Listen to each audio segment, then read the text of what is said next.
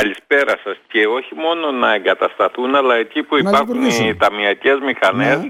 να διασυνδεθούν κιόλας. Δηλαδή κάτι το οποίο καθυστερεί. Δηλαδή έχουμε πήγα για την εφαρμογή παράδειγμα σε κάποια συγκεκριμένη ε, να πάρω την εφαρμογή αυτή που είναι το POS ας πούμε σαν ναι. εφαρμογή στο κινητό και εκεί βλέπεις ότι αναμένεις να το γνωστοποιήσει η τράπεζα και έχεις χρόνο αναμονής. Φανταστείτε τα άλλα που είναι και σαν υλικό που πρέπει να παραδοθούν και όλα αυτά. Δηλαδή, ένα κομμάτι είναι η τεχνική που πρέπει να την εγκαταστήσουν. Δεύτερον, είναι η τράπεζα που θα πρέπει να την ενεργοποιήσει. Τρίτον, ο επιχειρηματίας που κάτι πρέπει να κάνει. Ε.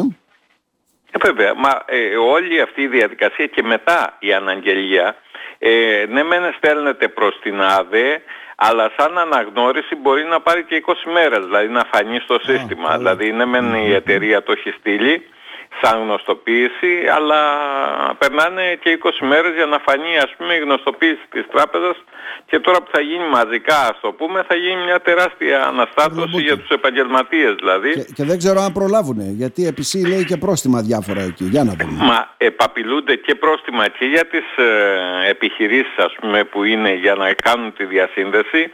Υπάρχουν και πρόστιμα πολύ μεγάλα δηλαδή πρακτικά για τους, ε, αφήστε τις επιχειρήσεις ας πούμε από τη μια πλευρα ε, που είναι για τη σύνδεση είναι και για τους επιχειρηματίες ας πούμε και για τις επιχειρήσεις, ατομικές επιχειρήσεις και οτιδήποτε που πρέπει να τα εφαρμόσουν. Μάλιστα. Τώρα πάμε εντάχει βέβαια στα θέματα μας.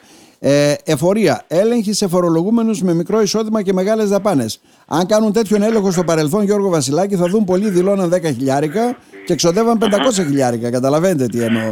Βεβαίως και τότε δεν έδιναν καμία σημασία. Καμία σημασία. Ναι. Ε, τη στιγμή που τώρα δίνουν σημασία σε αυτά και ε, ελέγχουν, ας το πούμε, το προφίλ του φορολογούμενου σαν εισόδημα και από την άλλη πλευρά τον τρόπο των δαπανών, δηλαδή δαπάνες, καταθέσεις, άλλες κινήσεις που έχουν κάνει, μεταφορές ποσών, ε, καταναλώσεις ας πούμε μέχρι και την ίδρυυση, ξέρετε όταν είναι πάνω από ένα ποσό γιατί ανακαλύπτουν πισίνες υποτίθεται και τέτοια, ναι. μέχρι την ενέργεια, μέχρι τα τηλέφωνα, δηλαδή που μπορεί να πληρώνεις εσύ το τηλέφωνο κι άλλων μελών της οικογένειάς σου ας το πούμε, ε, ή να πληρώνει το παιδί χωρίς να το έχει, δηλαδή ναι, με χρήματα που του δίνεις, δηλαδή πράγματα που είναι... Ε, θα βάλεις στο στόχαστρο εκατομμύρια δηλαδή, ανθρώπους και ναι. εκατομμύρια συναλλαγές. Θα τους αναγκάσει και θα τους πει έχετε μαύρα κύριε και πληρώνετε δεξιά και αριστερά, έχετε μεγαλύτερα εισοδήματα που τα αποκρύβετε ή θα τα δηλώσετε και θα φορολογηθείτε ή θα φάτε πρόστιμα. Ε. Βεβαίως ναι. υπάρχει τέτοιο ζήτημα και υπάρχει και ζήτημα σοβαρό όπως λέμε στην, ε, στη συμπεριφορά των φορολογουμένων, δηλαδή με βάση του να μην πέφτουν σε τέτοια Δηλαδή ε, πρέπει να έχεις δαπάνες ναι, ναι.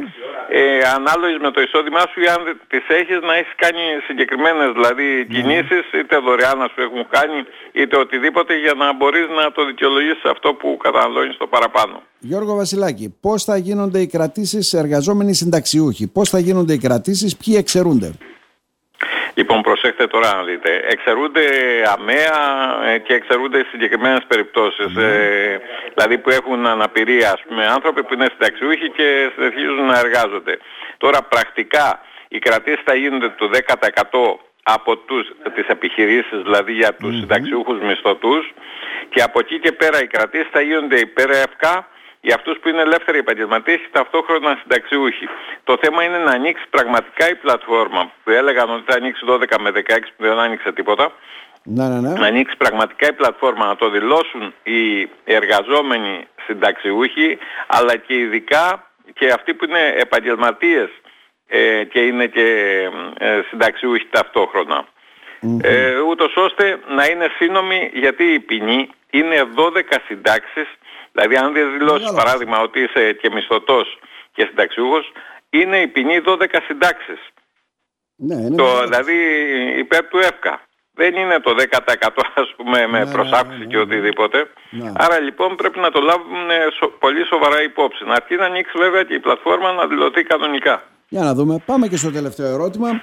Χάνουν η ιατροφαρμακευτική κάλυψη 730.000 επαγγελματίες; Ποιοι σώζονται; Βεβαίως. Θα έχουν λέει την κάλυψη του ανασφάλιστου άκουγα πριν λίγο τον κύριο Τσακλόγλου πώς του λέμε που τα δήλωνε όλα αυτά και τέτοια θέματα. Προσέξτε να δείτε τώρα.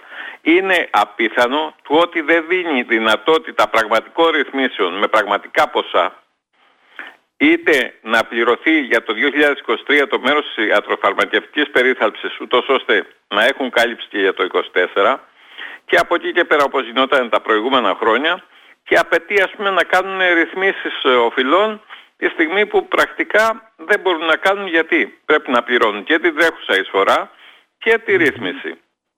Άρα λοιπόν σε 24 δόσεις αν κάνει κάποιος που οφείλει σοβαρό ποσό δεν θα μπορέσει να τηρήσει τη ρύθμιση.